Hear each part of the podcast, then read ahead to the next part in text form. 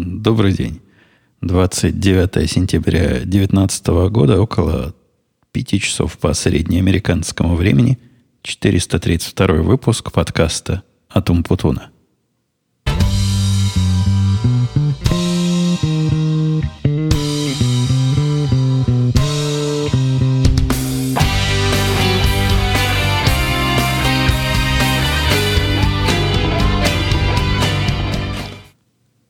Сегодня подкаст у меня... Ну, вообще с подкаста э, записи вот этого выпуска э, долгая у нас была история, мы давно не слышались, но сегодня слышимся в экспериментальном э, сетапе. Многие годы те, которые тут завсегда-то и, и которые давно со мной подкаст этот слушают, наверное, помнят, что такого мне кажется, лет пять уже, может быть, даже больше не было, чтобы я расширял и как-то улучшал свою студию. Она, с моей точки зрения, дошла до состояния достаточно хорошо, до состояния насыщения, и я больше ей не занимался. Но с этим связано прекращение моего подкаста про звук, в котором я рассказывал в том числе результаты своих изысканий – Потому что я свою конфигурацию нашел, мне с ней достаточно удобно записывать и достаточно комфортно. Поэтому о чем дальше разговаривать? Вот подкаст и года назад закончился. Наверное, даже больше, чем пять лет. С тех пор прошло, и вот опять.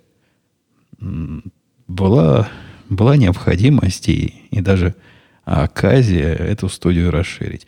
Честно говоря, руки чесались давно, что нечто такое новое современные попробовать, и вот, и вот они дошли. Э, те, кто вчерашний наш выпуск по радио те слушали, э, обратили внимание, что вещали мы с этим новым прибором, который называется Rodecaster Pro, и который пристраннейшая железка. Э, я не буду из этого подкаста устраивать внеочередной выпуск теории и практики звукозаписи. Не волнуйтесь, но железка прелюбопытная. С одной стороны, она ориентирована, видимо, на совсем начинающих, то есть ее теоретически включаешь, как-то минимально настраиваешь, и все, и все готово. С другой стороны, она для начинающих э, порою сложновата. То есть даже с такой железкой, которая ориентирована на то, чтобы делать все сама по нажатию одной кнопки, действительно, кнопку одну нажимаешь записи, оно записывает. И, в принципе, с этой записи сразу можно достать результаты и положить его в виде файлика. Можно в него на лету добавлять разные звуковые фрагменты, например, свое э, тратата, которое вначале звучит, я именно так и добавил. Однако тонкая его настройка несравнена по сложности, конечно, с тонкой настройкой настоящих э, железных приборов, однако тоже, тоже не так все просто – мне кажется, они попали между аудиториями. То есть для начинающих он, с одной стороны, слишком дорогой. 600 долларов для начала, по-моему, это не самая щадящая цена. Ну, плюс приличный микрофон еще будет стоить долларов 400. То есть начинать свою подкаст-деятельность с тысячи долларов мне видится определенным перебором. Даже в странах, где долларов много, и даже эти доллары вводятся и печатаются. С другой же стороны, для человека, который уже понимает, зачем такое ему может понадобиться, и обладает какими-то знаниями и умениями, эта штука простовата. То есть натыкаешься постоянно на э, удивительные. Я бы не, не назвал их ни недоработками. Нет, там все доработано. Я вполне понимаю, почему сделали именно так, а не иначе. Но э, с точки зрения специалиста, не побоюсь этого слова, называя себя специалистом, оно не хватает. В общем, оно такое промежуточное устройство. С одной стороны, слишком сложно и дорого, с другой стороны, ну, не особо дорого, конечно, для нормальной студии, но, но простовато. И я, честно говоря, даже и не уверен, насколько я удовлетворен этой покупкой, где-то процентов на 70. То есть 50% это индифферентен. Меньше 50% это было бы «хочу отослать обратно». А тут процентов 70, наверное, есть. То есть, ну да, наверное, наверное, неплохо иметь такое на хозяйстве. Хуже от нее точно не будет. А лучше Что-то у меня голос срывается. А лучше в некоторых случаях, да. Могу себе представить, в каких. Так что сегодня будем, и, надеюсь, и в следующие, и после следующего разы с вами через эту железку общаться. Глядя на темы, которые тут давно копились и ждали своего часа, и некоторые дождались, не все. Тут слишком много всего накопилось, что, конечно, показывает безобразно а, длинную паузу, которую я позволил себе взять. А паузу я себе позволил взять не то чтобы особо осмысленно. Повторялся один и тот же паттерн. По-русски говоря, шаблон моего поведения. В воскресенье я подготавливал все для записи в понедельник. Ну, у меня в понедельник день по умолчанию, когда я пытаюсь это записать. В понедельник на работе нечто такое случилось, что я отойти от компьютера не мог. Это нечто продолжалось несколько дней потом, и, и тут уже новая неделя подходит. То есть старая заканчивается, и история повторялась. Так что сегодня я решил порвать этот самый шаблон и записать воскресенье. Что, судя по звуку, который у меня из прибора выходит, получилось или, или пока получается. Самое странное происшествие, которое из бытовых, которое тут со мной произошло, это отключили. Меня отключили от услуги. Причем от важной услуги такой, от услуги вывоза мусора. В нашей деревне мусор вывозит компания, у которой какое-то странное монопольное положение на рынке. То есть э, деревня заключает с ним договор, и эта компания обслуживает. И я не уверен, всю ли деревню, по-моему, всю деревню. А какое-то время назад была одна компания, в течение лет, не знаю, десяти, она обслуживала. Э, наш мусор, а теперь поменяли на другую. В чем причина, не знаю. Цена примерно такая же. По-моему, когда переход э, с одних мусорщиков на других происходил, я тоже делился этим удивлением. С практической точки зрения, вообще для меня как пользователя нет никакой разницы. Все, что мне понадобилось, это закрыть счет в одном месте, открыть счет, я имею в виду такой пользовательский аккаунт – в другом месте настроить автоматические платежи, и все. Приезжают примерно те же мужики, примерно на тех же грузовиках, и примерно в то же время мусор вывозят. Однако оказалось, что все не так просто. Оказалось, что э, в компьютерном плане, по-моему, вот эти новые мусорщики, они э, похожи на наших прошлых.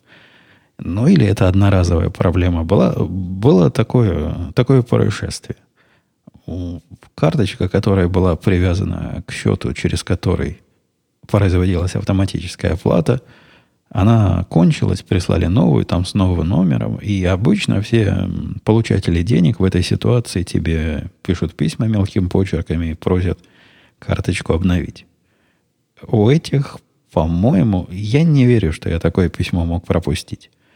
А обычно я на такие вещи внимательно смотрю, а тут, похоже, пропустил.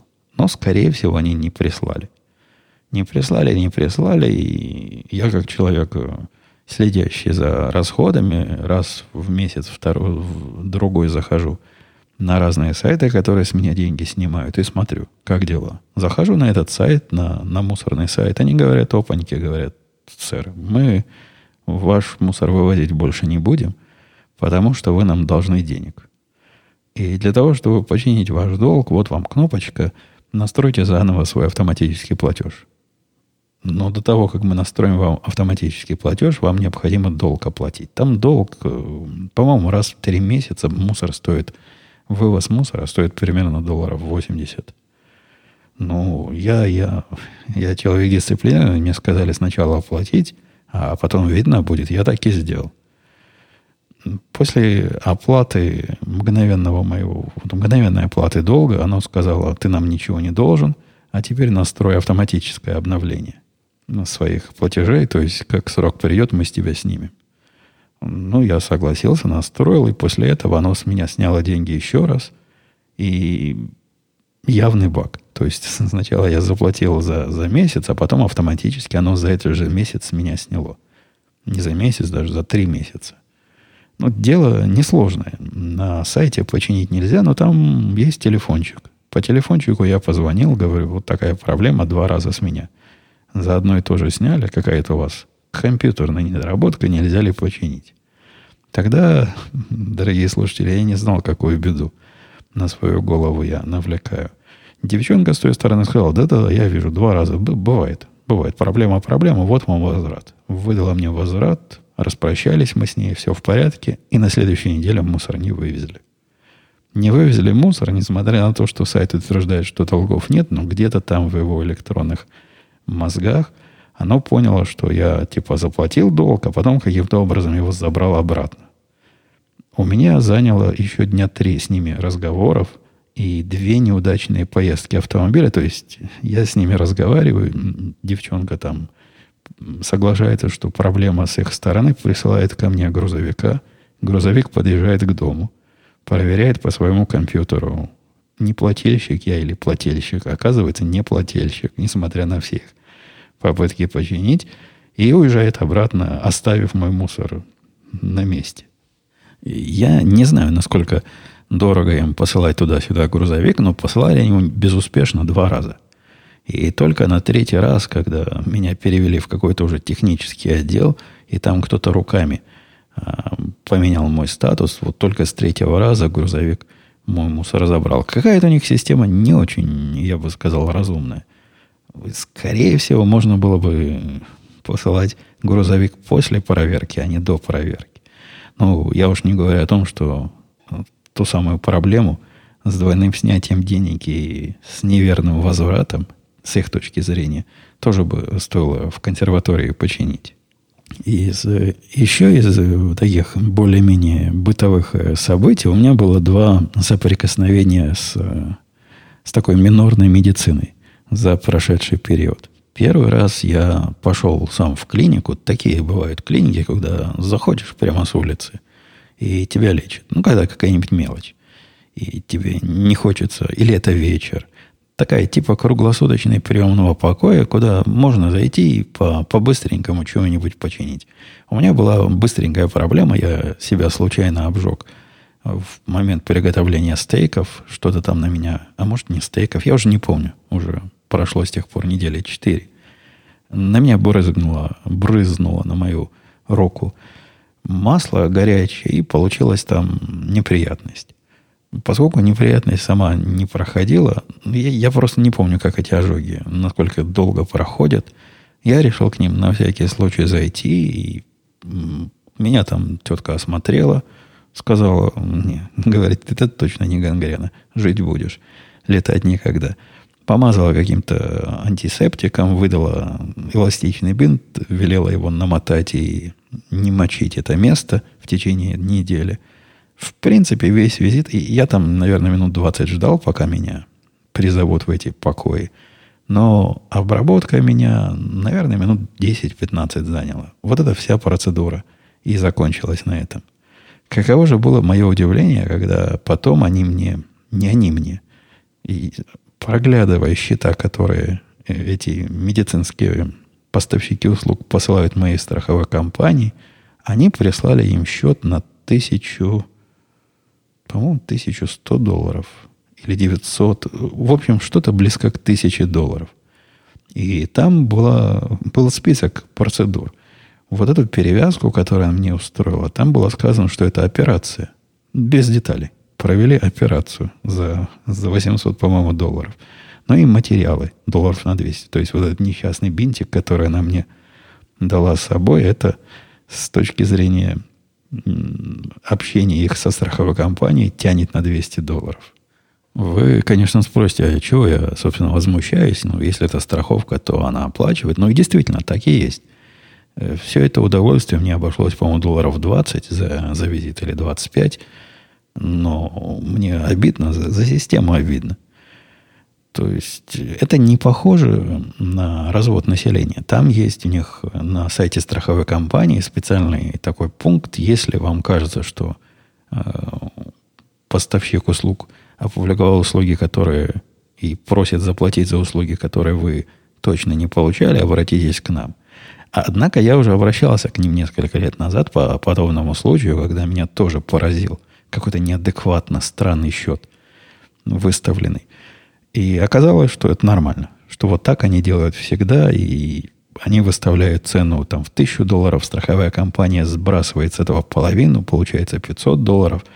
Ну, у них какие-то такие свои странные, непонятные взаимоотношения. Однако что-то в этом явно не так. Не может мой 20-минутный визит стоить э, к этому фельдшеру или к доктору, кому я там попал, и минимальный осмотр, ну, ни на какой планете не может стоить ни тысячи долларов, ни 500 долларов.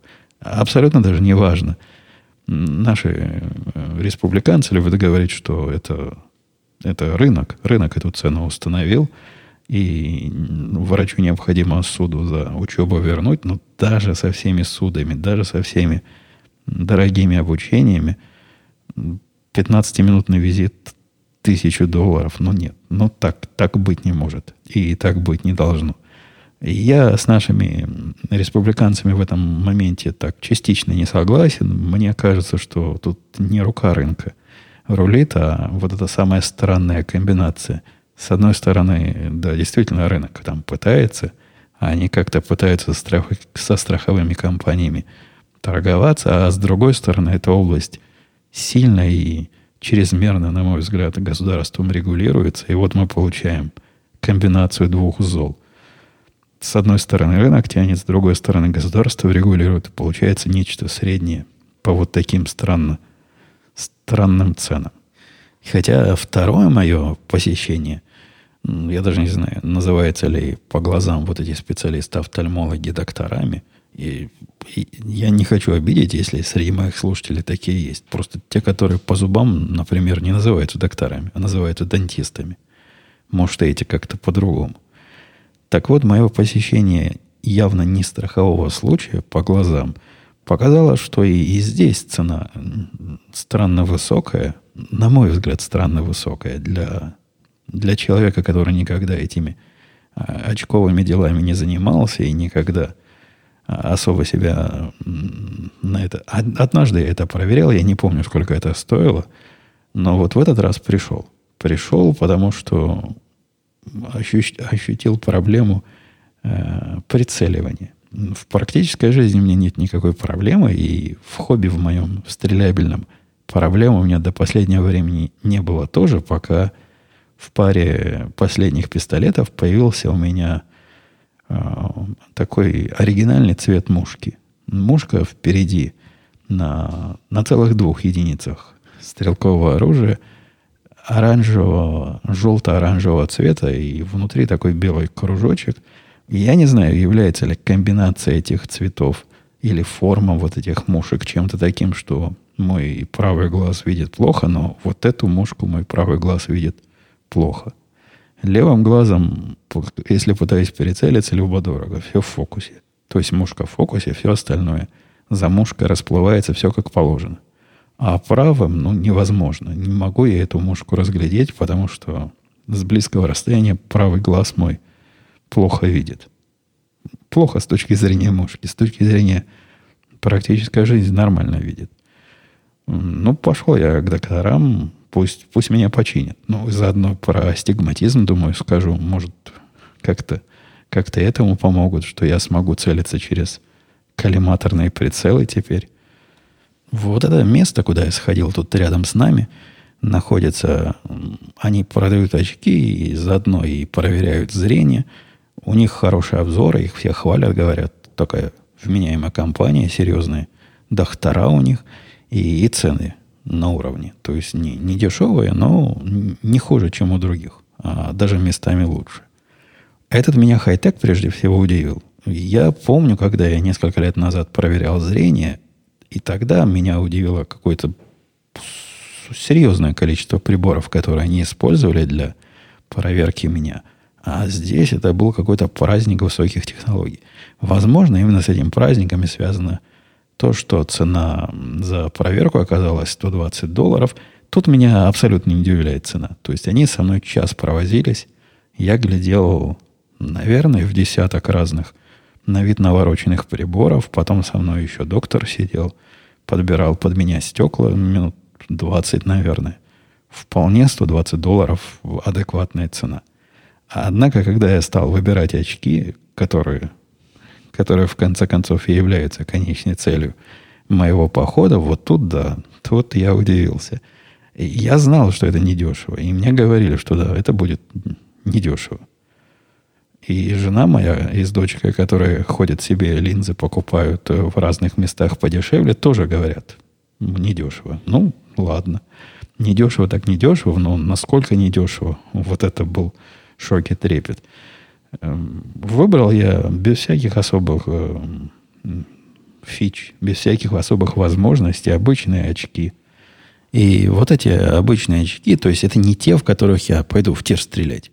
А это такие для дома, для семьи. Но я решил, раз уж я глаза себе проверил, ну, возможно, мне в компьютер будет в очках смотреть получше. Ну, чтобы было. Так вот эти обычные самые очки без, без особых изысков в оправе. То есть я просто выбрал ту с помощью жены, которая на мне смотрится наименее отвратительно, ну, то есть наименее чуждо для моего лица.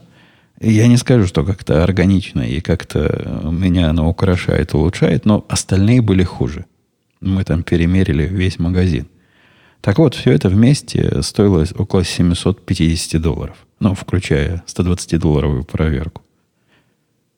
Что ж там такого можно делать на 750 долларов? Неужели технология изготовления стекол, там стекла стоят большую часть всего этого дела. Стекла стоят долларов, наверное, 450. А все остальное это, значит, за, за оправу и, и что-то еще, какие-то какие еще мелкие услуги, оказывается, я тоже получаю. Я даже не очень понял, о чем это все. Почему такие дорогие эти стекла? Ну что, наука не научилась эти стекла штамповать, и их что, руками кто-то готовит? Я не понимаю, почему так дорого это должно стоить. И посмотрел я на сайты других производителей, но я в основном смотрел на тактические очки, то есть где стекла не бьются и которые подходят для, для, для стендовой стрельбы и всякой другой стрельбы – там тоже цены ого-го. То есть там стекла в основном, в основном все это цена за стекла, и стоят они примерно так же, ну, плюс за, видимо, пуленепробиваемость. То есть долларов по 300 на, на одно стекло. А, понимаете, надо два, поскольку глаз целая пара.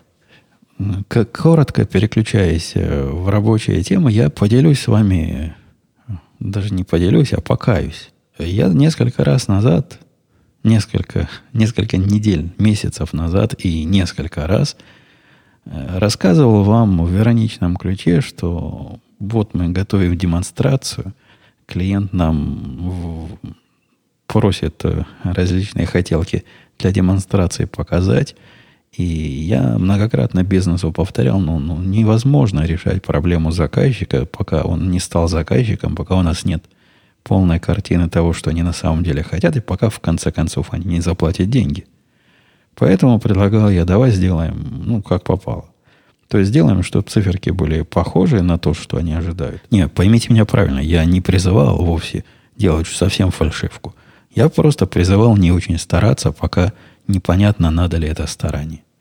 Бизнес мне иногда соглашался, иногда нет, но у тетки нашей бизнес – в основном э, настрой такой сделать правильно, сделать идеально.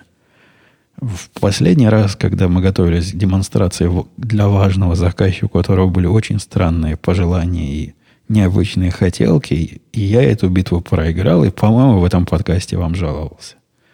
Однако демонстрация показала, насколько я был, во всяком случае, в этом конкретном случае, радикально неправ. Я на демонстрации не присутствовал, но те, кто там были, говорят, что во время э, показа всего на заднем плане слышались щелчки фотоаппарата. Ну, заказчики наши, вы сами понимаете, не гении в компьютерном деле. Ну, они, они, собственно, из другой области, из финансовой, поэтому лучшее, что они смогли придумать, это во время демонстрации фотографировать экран. Они нафотографировали несколько десятков экранов, которые мы им показывали, а потом – проверяли, насколько циферки, что посчитаны вот в этой самой демонстрации, соответствуют действительности. Или хотя бы близки к действительности. если бы мы сделали, как я предполагал, похожие на настоящие циферки, но так, плюс-минус 20% туда-сюда, мы бы эту демонстрацию успешно не провели. То есть мы демонстрацию бы провели, но потом бы этот заказчик, который теперь уже по-настоящему заказчик с большой буквы «З», нашим бы заказчиком не стал. Первый раз в моей практике такое происходит, вот такой дотошный фот фотограф попался с той стороны. Но да, оказывается, и такое бывает, и оказывается в неких, в определенных ситуациях, в неких, бизнес даже понимает, о чем он говорит. И сделал нерабочих, но домашних финансовых. У меня тут два, два столкновения, боестолкновения было. Одно с, с новой карточкой от Apple, которая вовсе не столкновение. Эту карточку я получил, не просыпаясь. Пришло мне с утра в 10.30, когда я проверяю, открываю глаза, проверяю телефон, вижу, мне Apple сказал, приходи, чувак, мы хотим дать тебе карточку. И в состоянии плохо понимающим, что я делаю, до выпивания кофе, да что там, до вставания из постели, наверное, минуты за две я эту карточку завел. По-моему, это была самая быстрая процедура заведения кредитной карточки, которую я себе могу представить. Они мне дали самый лучший процент из тех, которые они дают. То есть самый низкий процент. Хотя почему-то не очень большой лимит. Не то, чтобы мне лимит там был нужен, но давать мне 10 тысяч долларов лимита – то есть кредита, это даже как-то обидно. Но решили они мне, что, что такое дать. И мне, мне и столько не надо. Мне бы и половины бы хватило. Я эту карточку, при том, что я уже активно ее использую, я выплачиваю постоянно целиком. То есть каждый, каждый цикл выплаты я выплачиваю весь долг. Мне такая система понравилась еще с карточки которую мне Amazon в свое время для Prime выдал. То есть все, все находится под контролем, ни, ничто никуда не набегает, никакие суммы нигде потихонечку не, не накапливаются. Очень и очень удобная система. То есть практически кредитная карточка без, без долговременного кредита. А весь кредит занимает один цикл, то есть один месяц. Кстати, за, за этот месяц, что я карточкой этой пользуюсь, она по, по сути стала моей основной. Она не особо так э, в практическом плане, на первый взгляд, отличается от всех остальных, однако в плане повседневного использования ее оказалось очень удобно. Очень удобно пользовать. В отличие от тех мест, Бобук рассказывал, что у них там везде принимают электронным образом, можно везде заплатить. Ну, когда я с работы выхожу в какую-то закусочную, заскорузлую, там, там иногда и вообще ничем, кроме наличных, заплатить нельзя. А, но бывает, бывают места, где принимают и неналичные, и во всех этих местах, то есть примерно 90-95% мест, куда я когда-то захожу, я теперь плачу этой карточкой, оно так удобно показывает потом на экранчике, где, на что потратил – фотографию того места, в котором я потратил координаты этого места. Ну, поскольку плачу я э, карточкой, которая, про которую мой телефон знает, то есть оно много чего может понять, где, когда и за что я оплатил. А вот заведением счета для моей девочки, а ей исполнилось в июле 18 лет, поэтому ей можно выписать и завести свой собственный банковский счет, ну, куда бы приходили, например, ее доходы за разные поделки, которые она постоянно продает. Сейчас она живет на моем PayPal, поскольку PayPal для молодых тоже нельзя было заводить. Попытались мы завести счет, и затея это закончилась э, полным провалом. Несколько раз пытались завести счет. Попытка завести счет на нашем Ситибанке э, мистически закончилась, даже пугающе.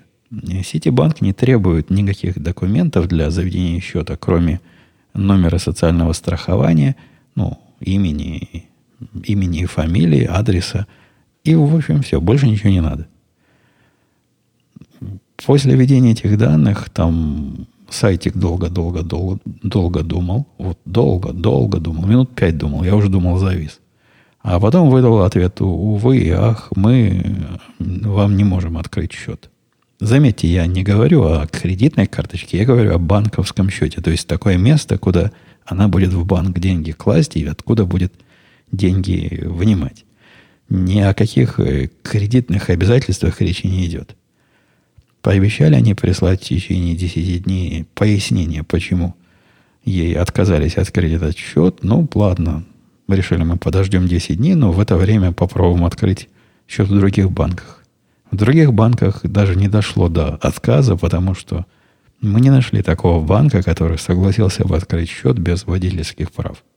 То есть предполагается, что любой 18-летний человек ну, должен иметь водительские права. Это явно недоработка. У нее в виде документа, подтверждающего ее личность, есть паспорт, что есть не у многих. А у нее есть настоящий американский паспорт. Но водительские права она еще не получила. Все собирается с мальчиком пойти, он же ее учитель по вождению, и сдать экзамен. А, нет, ни, ни в Чейз и ни в какие другие банки, куда мы пробовали, паспорт вести некуда. А нужно только номер водительских прав. Через 10 дней от нашего Ситибанка пришел ответ, почему дочка моя недостойна стать их э, клиентом. А ответ э, вызвал больше вопросов и опасений, чем ответов. Какой-то странный, я бы сказал, ответ. Там было буквально следующее сказано. К сожалению, дорогой дорогая мэм, мисс, мы вам деталей никаких дать не можем, потому что процедура и решение, подходите вы нам или не подходите ли нам в клиенты, она секретная и интимная, однако можем намекнуть, что мы основывались на отчетах из этих двух компаний, дали две компании, там название двух компаний, но больше сказать вам не можем. Вот решение окончательное, вот это мы решили. Приходите в другой раз, когда ситуация поменяется. Какая ситуация, где ситуация, что надо чинить, непонятно. Но мне, как параноику, в голову страшное закралось. Я решил, что дочка моя как-то потеряла, потеряла свою, как они говорят, личность в переводе на русский язык. Вот это identity у нее украли. И кто-то успел за, э, за эти полтора-два месяца, с тех пор, как ей 18 лет стало, на ее на ее личность понабирать каких-то долгов невыплаченных. Но это какая-то какая суровая активность должна произойти. Поэтому я пошел по всем этим местам, которые были приложены, и по всяким другим местам, проверять ее состояние. Состояние ее финансовой благонадежности. Все ответы, которые я получил, были «не знаем, кто такая». И я прекрасно понимаю, что они не знают, кто она такая. У нее нет никакой финансовой истории, но она ребенок, который вот только пытается получить свою первую карточку. Судя по всему, в банку эти тоже ответы пришли, мол, не знаем, кто, кто такой ваш потенциальный заказчик. И на основании отсутствия кредитной финансовой истории они решили счет не открывать. А отсюда встает вопрос ребром, тут же как яйца и курица. А каким образом это историю начинать заводить, если даже банковский счет они открыть тебе не дают. Ну, мы подождем, пока у нее появятся права, и попробуем открыть этот счет в каком-то более другом банке, который не, предъявляет таких невыполнимых требований к своим потенциальным клиентам. Ну, и еще из домашнего рабочего, и где-то так на, на перепуте домашнего рабочего, у меня станок сломался. Это уже, наверное, недели три назад, наверное, четыре – где-то так, 3-4. Э, сломался мой компьютер переносной. Сломался совсем. Вот вообще никакой. Не загружается, не поднимается, данные не, не читаются. Компьютер на гарантии, я его, понятное дело, понес в Apple Store, что тоже было непросто. То есть я не смог заказать на следующий день, назначить, так сказать, свидание с их гением – вы ведь знаете, как в Apple Store там сидят за стойкой гении в Apple баре, в этом баре гениев. А ты с другой стороны стойки рассказываешь им о своих проблемах, и они, благосклонно выслушав, пытаются эти проблемы разрулить.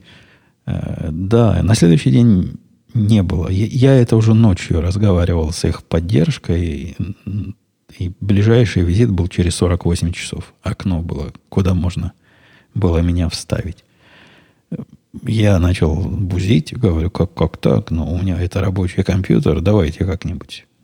Давайте как-нибудь меня без очереди из-под полы туда. В Sony она нашла решение, говорит, да, есть. Есть э, место, куда вы можете попасть через 20 часов, но это место, черти где, от меня ехать туда часа полтора, наверное, в каждый конец. И я решил, что ну, не настолько мне Это важно. Подожду я 48 часов. В конце концов, это мой второй компьютер. Да, он э, главный переносной, но э, стационарный-то работает. И из отсутствия переносного у меня э, производственный процесс вовсе не прекратится. Пришел я туда через 48 часов, дождался гения. Это тоже меня раздражает в Apple Store.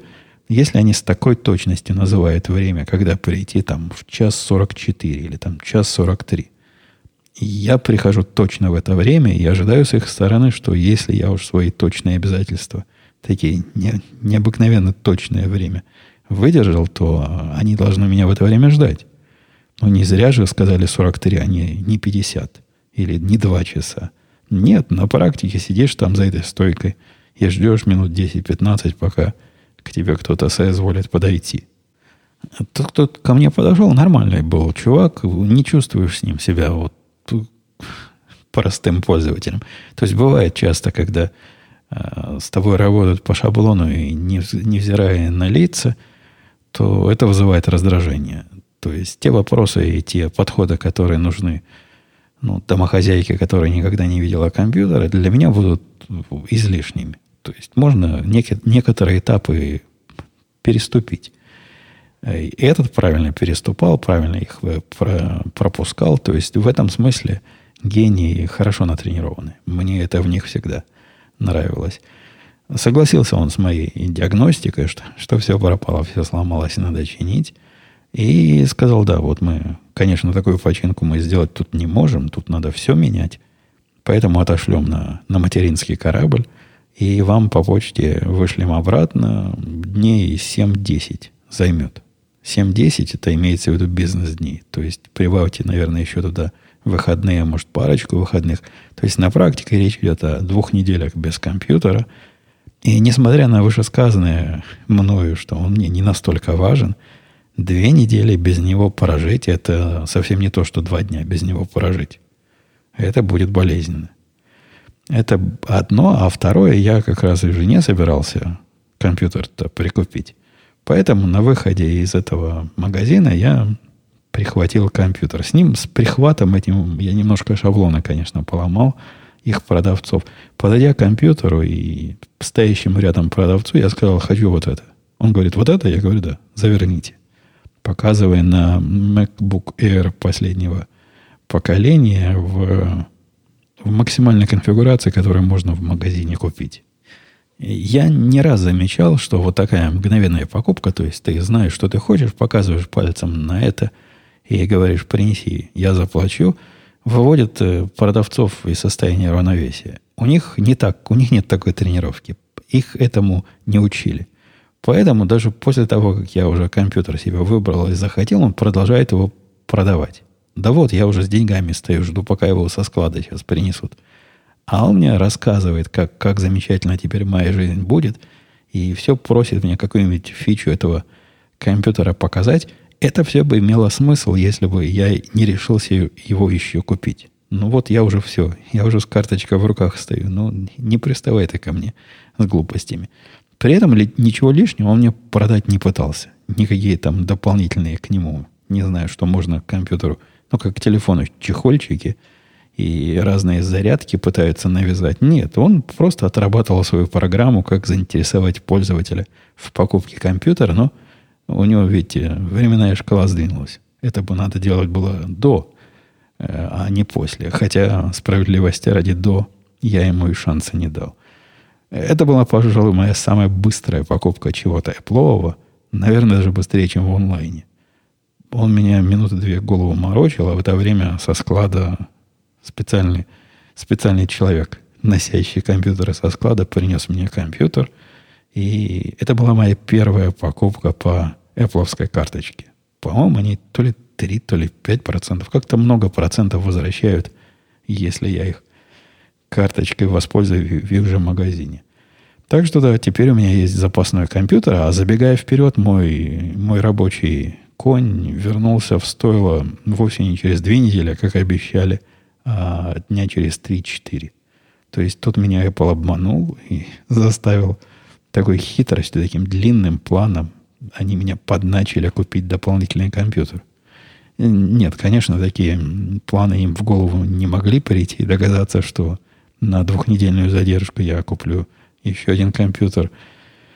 Это, это, конечно, экзотическая линия мысли, но, тем не менее, пообещали через две недели вернуть, а вернули через три дня. И да, починено, и да, работает, все, все в полном порядке. Никаких проблем. Ну, там от оригинального компьютера уже мало что осталось. Ну, ничего, пусть, пусть чинят расположено. У него расширенная гарантия, вот то, что называется Apple Care, и она заканчивается, по-моему, где-то в марте следующего года, если я ничего не путаю. А для меня это всегда сигнал, что пора, пора компьютер обновлять. Ну и из последнего любопытного, тут наш начальник ездил в Нью-Йорк не так давно расставаться со своей квартирой. Не то, не, не то чтобы со своей квартирой, и, ну да, расставаться. Но, но, но не со своей. С квартирой его родителей. Оба родителя, у нас начальник сильно в годах, ну такой, прям не то, что уж совсем-совсем в годах. Ну да, не мальчик, не мальчик, но муж. И родители у него были очень в возрасте. Они, отец, по-моему, лет до 99 дожил, мать тоже где-то. Такие долгожители, семья долгожителей. Но вот теперь все, не так давно у него отец а, отошел в мир иной, и он должен был квартиру сдать. Все эти годы, начиная с 49 -го года, э, родители снимали одну и ту же квартиру в Манхэттене, то есть в самом таком центре Нью-Йорка – в самом понтовом месте, недалеко от Центрального парка, и платили за эту квартиру ту цену, которую они платили в 49 году. У них там много социализма, видимо, в Нью-Йорке было, и в свое время после войны ввели закон, по которому запретили э, квартирным хозяевам поднимать цену, ну, для того, чтобы пришедшие с войны люди не страдали от этих диких капиталистов – Потом несколько раз этот закон меняли, ослабляли, усиляли. Но в результате, как платили его родители 700 долларов в 49 году, так и продолжали платить за квартиру, которая минимум раз в 10 э, дороже сейчас стоит, вот эту самую цену. И не могли с них никак ни копейки больше взять. К сожалению, квартира это не переходит по наследству, то есть нельзя продолжать платить 700 долларов за шикарную трехкомнатную квартиру в центре Нью-Йорка. И пришлось ее сдать. И так хотел квартирный хозяин ее принять себе обратно и начать сдавать за адекватные деньги, что отказывался принимать от моего начальника чеки на оплату. Но последние пару месяцев, когда э, он всем этим занимался, по-моему, у него месяца три было на то, чтобы квартиру освободить, и вот чеки за последние два месяца они не принимали. Насколько он ну, себе представляет, это был у них такой задел. Если он откажется вещи вывозить и квартиру освобождать, они смогут его прессовать по поводу неуплаты. Ну, так и не приняли. Последние два месяца обошлись бесплатно. Хотя я их, конечно, интерес понимаю. Они готовы рискнуть полутора тысячами, чтобы потом зарабатывать по не знаю, сколько такая квартира сейчас там на Манхэттене стоит, но явно.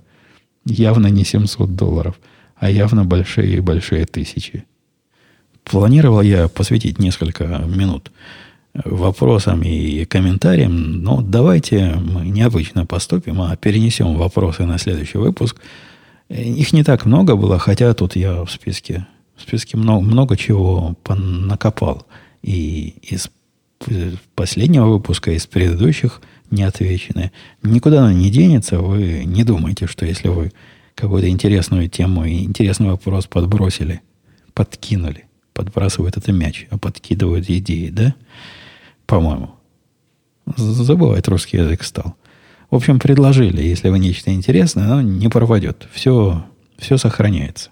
Все ждет своего часа, и, надеюсь, это вас не, не отвратит от того, чтобы писать новые вопросы, комментарии. Потому что к последнему подкасту, несмотря на его длинный срок и длинный возраст, э, сколько он там сидел, сказать, что пришло какое-то заметное, даже не рекордное, а хотя бы заметное число вопросов, комментариев, я, к сожалению, не могу. Э, но давайте мы с вами на этом попрощаемся до следующей недели, которая, я надеюсь, будет таки следующей неделя вот по- по-настоящему, по правде, а не виртуальном э, временном измерении. И тогда с вами услышимся. Пока.